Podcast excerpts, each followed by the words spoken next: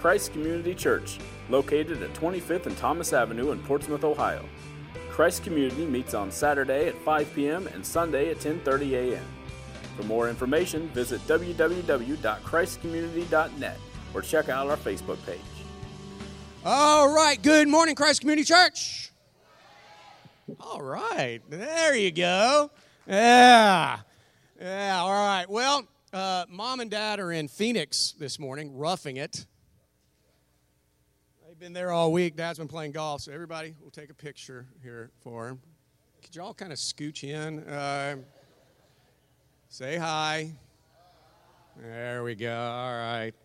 All right. Before we get going, um, cool thing happening. Uh, it's going to happen if we could throw up a. We got some people here at church, some of our own, who on February 10th uh, at 9 o'clock, they'll be at, on Shark Tank. So Dale King and Renee Wallace will be on Shark Tank. Uh, it's really cool. Renee, can you please get him to stop wearing those shorts? There's some things you just can't unsee, for goodness sakes. Carolyn, do you have any do you have any sway here? Oh, anyway, but uh, be sure to tune in and support him. All right, it's really cool, right? All right. We are continuing our sermon series, Go and Tell. And this morning we're talking about the convincing gospel. And so it's kind of my challenge to talk about what the gospel is, what it's not, how you can trust it, how you can have faith in Christianity, how you can really believe that, that Christianity is true, and how you can share it with others. And here's the problem if you haven't noticed, Christianity is shrinking in the United States. The fastest, when they uh, survey people and they ask, okay, what are you? You know, are you Christian, Muslim, Jew, whatever? The fastest growing number are the nuns, N O N E, saying, I have no religion. That's the fastest growing group. Now, I think this because just simply we just have not done a very good job of talking to people about Jesus and letting them know what the faith is all about. And then part of the problem is what people think Christianity is, what they disbelieve in, is not true biblical Christianity. For example, there is a there are four things there in your outline. The first one is kind of a snobby christianity. But what i mean by that is an overly academic view of the faith. You can go to like christianbook.com and you can get books on christianity written by some very well-meaning professors and you read it and you're like what in the world is that and you won't even recognize it. There are some professors out there who mean very well, but at the core, what they're what they they're almost like a cross between a lawyer and the Godfather. They make you an offer you can't understand, right? And so you have no idea what they're talking about. And yet the Bible's very clear that, that the gospel is very simple. It's very, very simple. At the core of the Christian faith, the message is simple. Now, it's simple, but it's not shallow. Christianity is simple, but not shallow. Which brings me to, to number two fluffy Christianity. This fluffy Christianity where it's all just, it's all about being nice. We just have to be nice. I wonder if these people think that it's all about being nice. I'm not anti nice, don't get me wrong. I'm not pro jerk. But to say that you can read the Bible and you can be a biblical Christian and never offend people? Oh, come on. And, and, there's that other fluffy Christianity, it's all about goosebumps and all about good feelings, all that stuff. That is not what Christianity is about. I have a buddy named Mike Adams. He's a professor down at North Carolina, and, and uh, he, he's, he's really good at ticking people off, even better than me. And I consider myself a pro. And he's really good. And it, on his Facebook posts, especially, of course, you can't say anything Facebook without just, you can talk about the weather and somebody's going to get upset on Facebook for some reason. But and he said something one time and somebody said, "How dare you call yourself a Christian?" Jesus would never say things like that. Jesus would never say anything controversial like that. He said, "Yeah, if Jesus said anything controversial, they may have crucified him."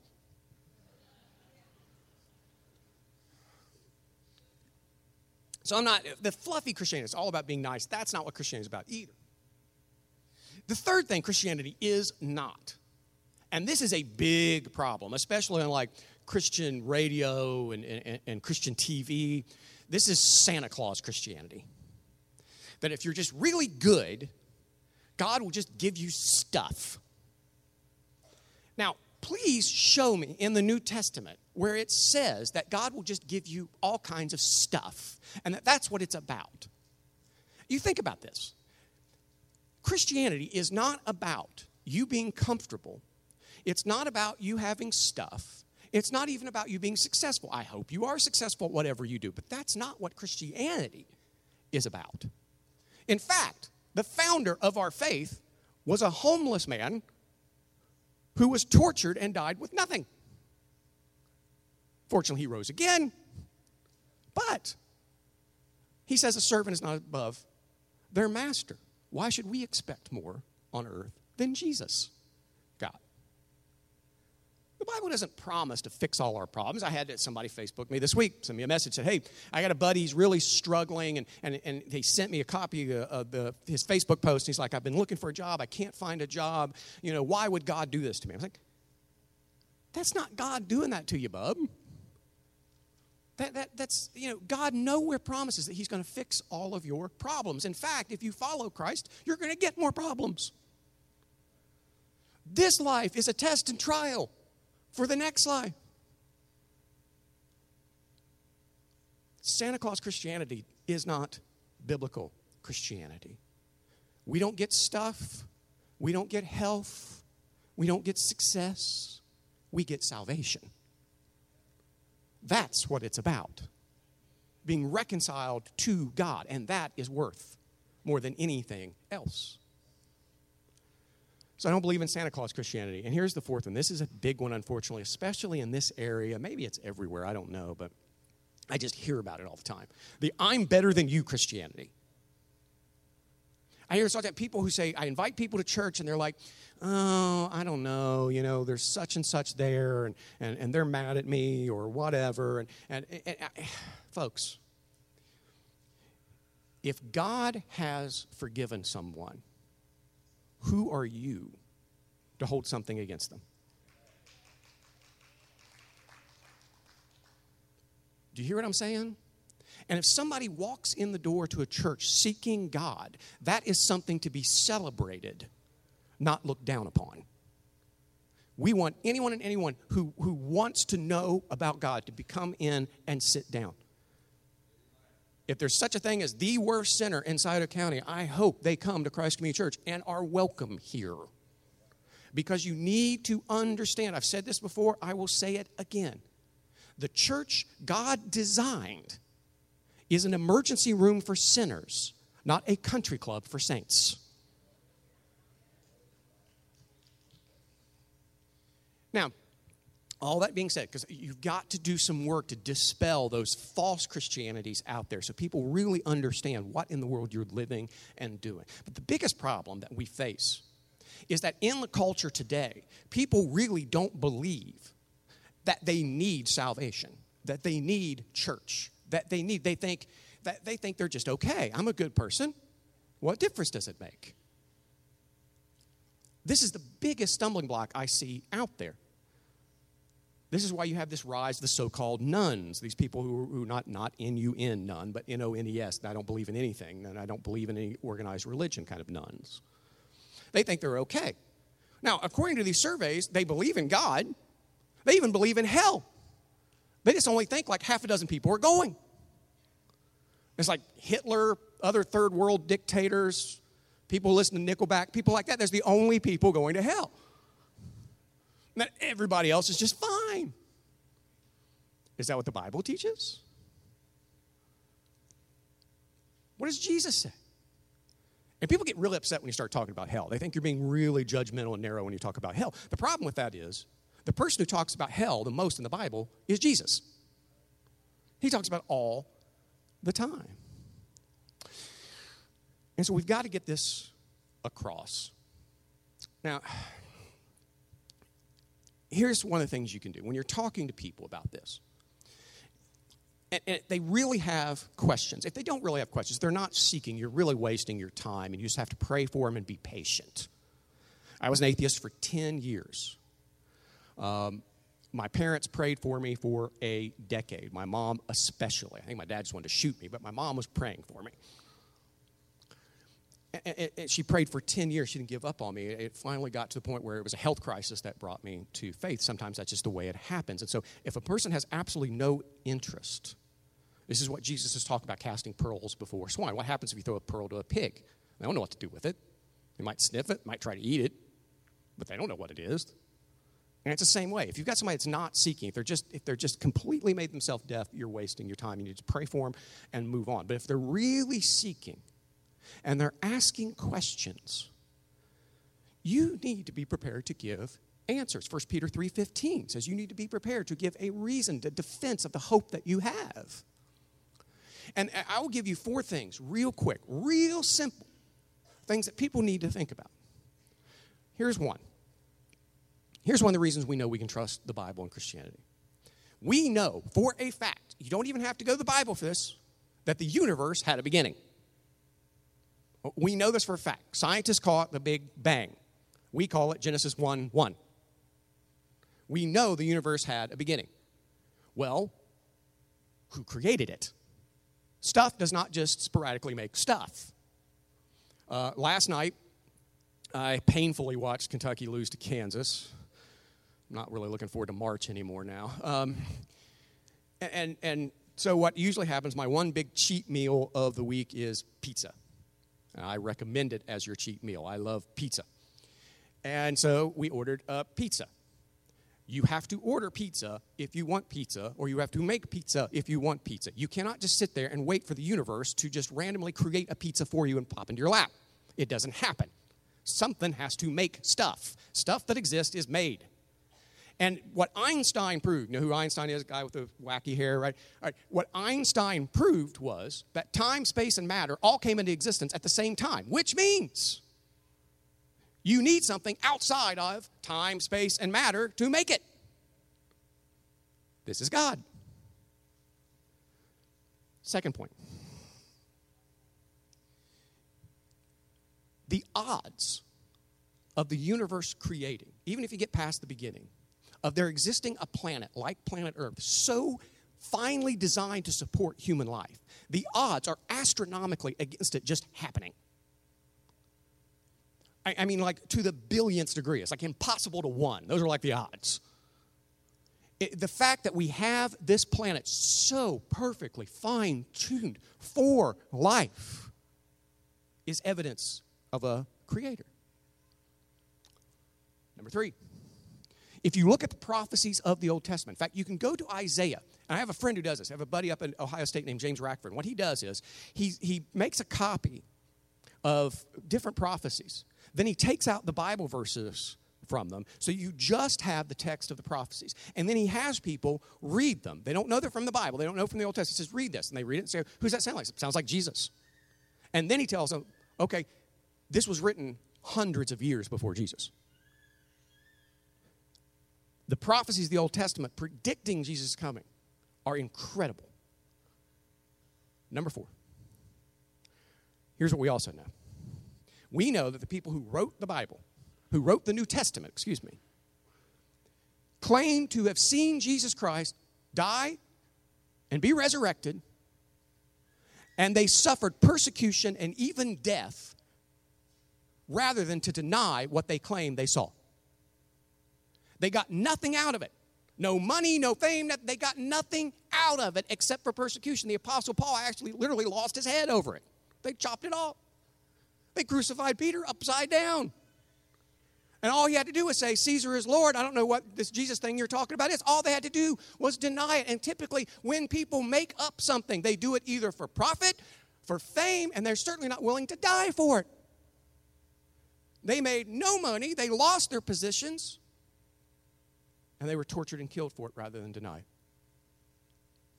That's how you can know that the faith is a fact.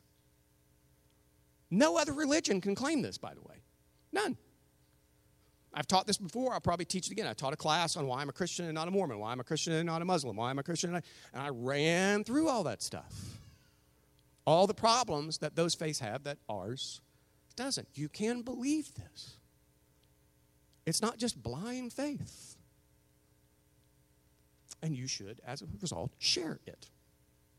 Now, how many of you have seen, uh, watched the TV show Sherlock, BBC? Only a few of you? What are you doing with your time?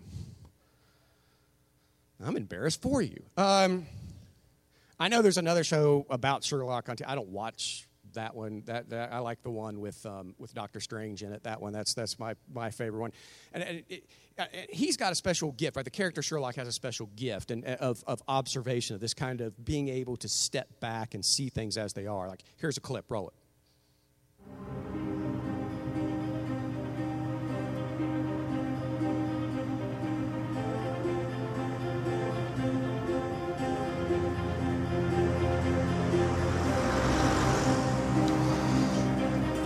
Okay, you've got questions. Yeah, where are we going? Crime scene. Next. Who are you? What do you do? What do you think? I'd say private detective, But but the police don't go to private detectives. I'm a consulting detective. The only one in the world that invented the job. What does that mean? It means when the police are out of their depth, which is always, they consult me. The police don't consult amateurs. When I met you for the first time yesterday, I said Afghanistan or Iraq. You looked surprised. Yes, how did you know? I didn't know, I saw. Your haircut, the way you hold yourself says military. But your conversation as you entered the room A bit different from my day. said trained at Bart, so army doctor, obvious. Your face is tanned. But no tan above the wrists. You've been abroad, but not sunbathing. Your lips really bad when you walk, but you don't ask for a chair when you stand like you've forgotten about it. So it's at least partly psychosomatic. That says the original circumstances of the injury were traumatic. Wounded in action, then. Wounded in action, suntan, Afghanistan, or Iraq. You said I had a therapist. Got a psychosomatic limp, of course you've got a therapist. Then there's your brother. Your phone, it's expensive, email-enabled MP3 player. Are you looking for a flat share? You wouldn't waste money on this. It's a gift then. Scratch is not one. Many over time. It's been in the same pocket as keys and coins. Man sitting next me wouldn't treat as one luxury item like this. So it's had a previous owner. Next bit's easy, you know it already. The engraving. Harry Watson, clearly a family member who's given you his old phone. Not your father, this is a young man's gadget. Could be a cousin, but you're a war hero who can't find a place to live. Unlikely you've got an extended family, certainly not one you're close to, so brother it is. Now, Clara. Who's Clara? Three Kisses says there's a romantic attachment. Expense the phone says wife, not girlfriend. She must have given it to him recently. This model's only six months old. Marriage in trouble then. Six months old, he's just given it away. If she'd left him, he would have kept it. People do sentiment, but no, he wanted rid of it. He left her. He gave the phone to you. That says he wants you to stay in touch. You're looking for cheap accommodation, and you're not going to your brother for help. It says you've got problems with him. Maybe you liked his wife. Maybe you don't like his drinking. How can you possibly know about the drinking? Shot in the dark. Good one, though. Power connection, tiny little scuff marks around the edge of it. Every night he goes to plug it in to charge, but his hands are shaking. You never see those marks on a sober man's phone, never see a drunk's without them. There you go, you see, you were right. I was right. Right about what? The police don't consult amateurs. That was amazing.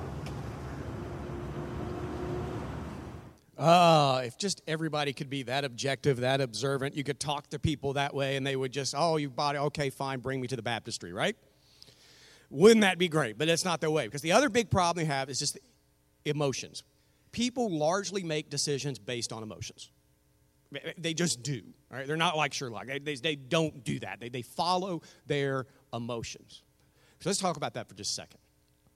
Christianity is the only religion I know that meets every single psychological, emotional need that people have. If you look at what psychologists run down as what are the needs, what needs do we have as people? Number one, certainty. We need some certainty in our lives. We need a kind of stable ground on which to, to, to stand and, and, view the world. We just have to have that. We have to have some stability, or else we just get all kinds of stressed out. I'm here to tell you the only thing I know of that's absolutely certain is that Paul writes about in Romans 8, where he says that absolutely nothing can separate us from the love of God. The only thing that is absolutely certain in life, I'm telling you, people will betray you, people will lie to you, your health will go away. It doesn't matter. I work out six times a week, uh, six days a week. I, I, you know, I try to eat right and one day I will get very sick and die. It's just going to happen. You know, your health can go, all kinds of things could happen. The one thing you can be certain of, the only thing you can be certain of, is nothing can separate you from the love of God. Nothing. That's the only real certainty we have. That's one. Number two, significance. We all want to feel a little special. We all want to feel like we, we, we matter. And, and the, the fact is that nobody matters as much as they think they do. Uh, I see this all the time. Some people get really paranoid about even going into crowds because they think they're being judged all the time, when the simple fact is what most people are usually thinking about is themselves. It's not our fault. We're with ourselves 24 7, so it just happens. And so we usually think about ourselves. Uh, here's the problem. The only, again, the only certainty I know is the only true significance we have is from that love of God, that God knows us. Uh, uh, Jesus goes so far, he says, you know, he says that the hairs on our head are counted, are numbered. God knows us that well. I am absolutely convinced that if everybody here, save me, were perfect, if I was the only sinner, Jesus Christ would have come to earth and died just for me. I am absolutely convinced of that. And if, you, if you're not convinced of that, I want you to read the Gospels really carefully because Jesus hangs on the cross for roughly six hours. And theologians have long asked, why? Why six hours? I mean, if he hung on the cross for six seconds, it would have done it. He just had to die in our place. Why six hours? If you read the Gospels carefully, after three hours, one of the people who is crucified with him looks at him and confesses faith in him. And then three hours later, a Roman soldier confesses faith in him. I believe Jesus hung on the cross three hours for a thief on another cross and hung on the cross another three hours for one Roman soldier. That's where you get your significance from. That if you were the only sinner, Jesus would die just for you. That's significance. Number three, love and community. We want to be loved, we want to be part of a community. If church does its job right, that's exactly what we do. If we can get over our, our judgmental attitudes, looking down our nose at other people, which Jesus had a lot to say about, by the way, if we can get over that and just embrace people and love people and not be, because today we're just like, there's so much tribalism today, isn't there? So many just like cliques, almost like high school cliques. And, and we've got to get over that and just love everyone. And if we do that, if the church does its job, if they really follow Jesus, the only place you're going to find true love and community is within the kingdom of Jesus Christ. And part of the reason for that is this, as I've said before. If you come to faith in Jesus Christ, one of the things that will wreck you is you come to realize you're no better than anyone else. I've said this before, I've said it many times before, I'm going to say it again. You need to understand in the universe, there are two tiers Jesus and everybody else. There ain't no champagne room there, there's no VIP section. There's Jesus and everyone else love, and community. Fourth, growth. What people need are growth. We need to grow. All right. The only way you're really going to grow is if you grow closer to God and you really study your scriptures and you pray and you and you you love others. That's the only way you really grow. The only way you get outside of your selfish desires and so forth is to give yourselves to other people. If you really love others and you're really studying scriptures. As I said, the gospel is simple. The Bible is deep and you will never master it. You'll never get, you'll go, you'll go, you'll learn, you'll grow, but you'll never master. It's perpetual growth. We need to feel like we're helping others, that we're actually impacting other people. If you live a life for Jesus Christ, that will happen. If you don't, it won't. And, and, it's true, you can volunteer for all kinds of groups, you can volunteer for different charities. That's great, that's wonderful. But the only way to have an eternal impact is to love people with the gospel of Jesus Christ. It's the only way we really, really help others. And finally, six, we crave adventure. Now, you wouldn't know it by looking at us because typically the lives we live, I'll, I'll hit on this again, most of us get up, throw some caffeine in us, go to work, come home, turn on the TV, wash, rinse, repeat, right? And that's just our life. But that's not the life God designed for us. We were not designed to arrive safely at our deathbeds. We were designed for adventure. We were designed to something. And if you follow Jesus, it'll be many things, but it won't be boring. It'll be frustrating, it'll be painful, but it will not be boring. 1 Peter 5, 8 through 9 says this says that you need to understand. Peter writes and says that Satan is prowling around you. You get in the fight, you jump in, and you get involved in other people's lives, and you really start living the Christian life, you're going to provoke Satan, and the war is on. If you don't do anything, he's perfectly content for you to sit there and watch binge watch Netflix and waste your life. But you get into it, he will come after you. And things get interesting. Now, one of my favorite movies of all time 1993 Tombstone. How many of you seen Tombstone? Yes, now they're my people. Yes, Kurt Russell, Val Kilmer is Doc Hollywood, right? I mean, uh, Hollywood, Holiday, excuse me. Doc Hollywood's another movie. Michael J. Fox is a terrible movie. But anyway, so Tombstone is based loosely on the true story of Wyatt Earp and his brothers. Uh, Wyatt Earp had been a famous lawman in Dodge City, Kansas, earned a reputation there for, for kicking butt and taking names. And then he goes out with his brothers out to Tombstone, Arizona to try to make his fortune. The problem is when he gets there, that there's this group called the Cowboys run town. The Cowboys were basically one of the earliest examples of organized crime. And he gets there and he just tries to look the other way. He's like, I'm done with the law. I'm done with carrying a gun. I'm done with all that stuff. I'm just going to make my money and move on. But when you watch the movie, you're just sitting there waiting. You know at some point Wyatt Earp's going to have enough. He's going to put the star back on. He's going to break out his pistol and his rifle, and he's going to go to town. Roll it. That's Virgil with the women. He's mine. All aboard! Hey, Matty, where's wife? Right behind you, Stillwell. All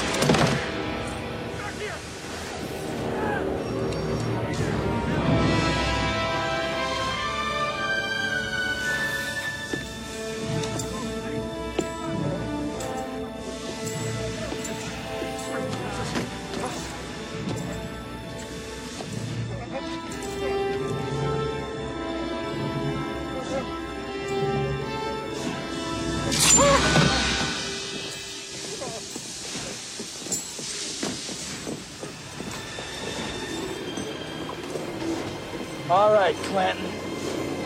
You called down the thunder, well, now you got it. You see that? It says United States Marshal. Wyatt, please don't kill me, please. Please. Take a good look at him, Ike, because that's how you're going to end up. The Cowboys are finished, you understand me? I see a red sash, I kill a man wearing it. So run, you cur. Run! Tell all the other curs the law's coming! You tell them I'm coming! And hell's coming with me, you hear? Hell's coming with me! Woo! I love that movie. Yeah, he finally goes to town. And, and here's the deal here's my point. When you go back and you read the history of the early church, they got involved. They were unafraid. They, they, they, they jumped in with both feet and they fought to spread the gospel. They fought for others. And I think the biggest problem with the church today is that we are in like perpetual practice, perpetual spring training. We never get in the game. We have Bible study after Bible study, which is great. We have an entire rack of Christian books in our home. We, we, we listen to Christian music, or some of you do. I can't stand K Love myself, but they, God bless you if you like it. That's fine. You know, it's just too many like power ballads to Jesus for me. But anyway, it's all this Christian music, all this stuff we're totally surrounded by, and then we never share our faith. We never get involved with other people. What are we preparing for? I really think that if the church just got up off their butts and got moving and got involved and really were called to action, things would change. Things would change, not just, I mean, spiritually, absolutely. Things would change tangibly. I'm telling you right now. I understand we just had an election. I understand elections have consequences and it can get better or it can get worse. But I'm telling you right now, unless there is a spiritual revival in this country, I don't care who the president is, we're going to get worse. Things are never going to get better until there is a spiritual revival in this country. And there's not going to be a spiritual revival in this country until the people of God get up and get moving. We are called to action. We are called to fight. Bring the, the lion on. Let's go. If we do that, things will change. Drug problem we have, crime problem we have, whoever's president's not going to fix that. Only Jesus can fix that. And the problem is this we're way too comfortable. You think about this. You, you don't have neighbors anymore. We don't have neighborhoods anymore. We have isolated homes. And the reason for that is we have 900 channels, only two of which we watch. And it still amazes me how I, I, don't I don't understand. You know, I, I've got Time Warner Cable or now Spectrum. Sounds like something James Bond's out to defeat. You know, I, am still puzzled. I, I pay all this money for like 900 channels. I watch like two. I don't know how Satan's got time to run hell when he's serving as the CEO of Time Warner Cable, but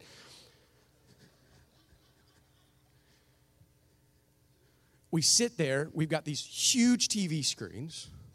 We've got Wi Fi. We've got smartphones, we have Netflix, we have Amazon Prime, we've got 900 channels, we've got all this stuff. We basically just, and we sit there and we just entertain ourselves to death. Today, the biggest sin in America, what people fear most in America, is boredom.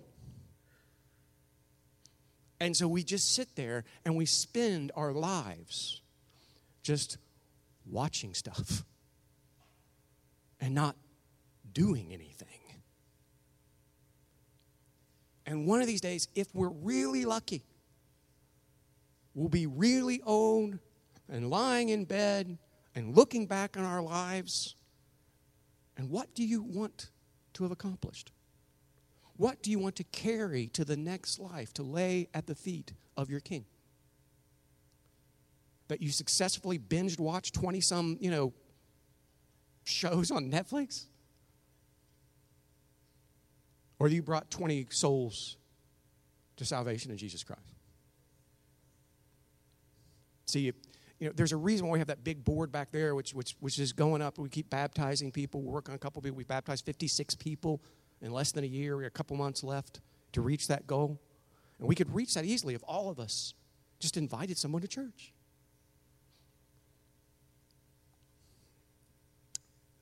We were not designed to live these little safe, insulated lives that we're all living, myself included.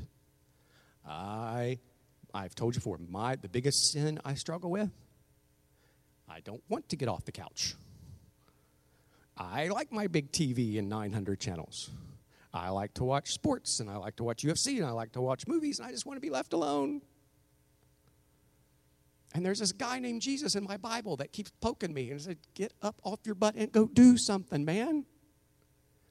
The king of the universe died in your place, suffered and died in your place. What are you going to do in response? We'll have an entire eternity to relax. In the meantime, let's get busy. We've got work to do. There's a quote there by C.S. Lewis in your outline that I hope you hope you read. In fact, I hope you take that outline and just and, and, and keep it there and pray about how you share your faith, how you deal with these questions. I hear it again and again. People say, oh, I don't share my faith. I don't know what to say if they say this, say that. The Bible says the Spirit will give you the words, first of all. You don't need to worry about that. And you can always say this I'm going to teach you three little words, and they're tough for me to do, but, but these, these are really tough words for me. But I would encourage you if somebody asks you a question, it's perfectly acceptable to say these three little words I don't know. I'll find out for you. I'll go ask.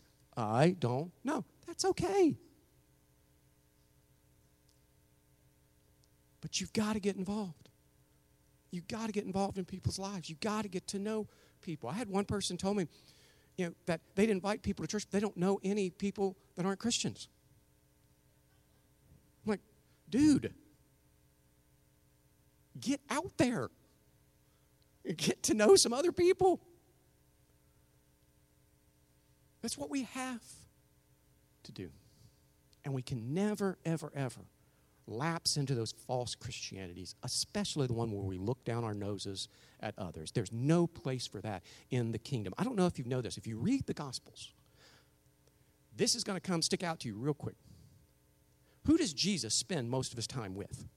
Saints or sinners? Sinners. In fact, who is Jesus always arguing with? The religious people. Jesus is constantly calling down the religious people and constantly reaching out to the outcast and sinners. Why is it in the modern American church we've totally reversed that?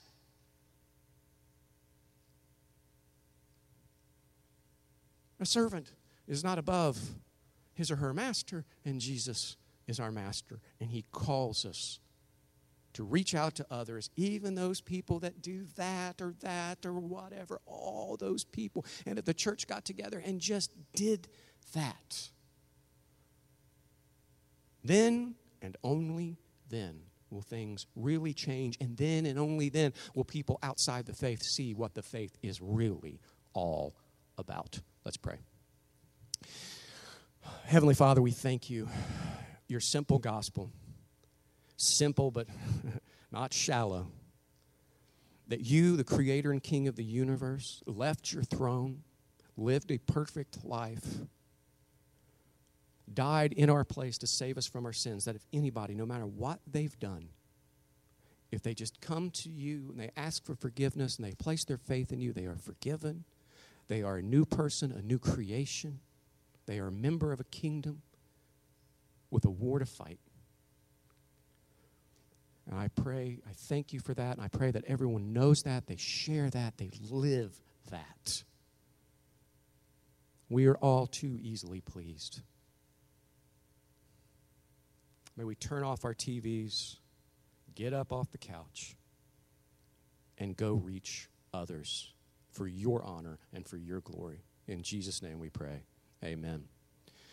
Guys, thank you so uh, much. Um, be sure to, one, be uh, very generous with the less fortunate as you go. God goes with you. God bless you all. See ya. Christ Community Church, located at 25th and Thomas Avenue in Portsmouth, Ohio. Christ Community meets on Saturday at 5 p.m. and Sunday at 10:30 a.m. For more information, visit www.christcommunity.net or check out our Facebook page.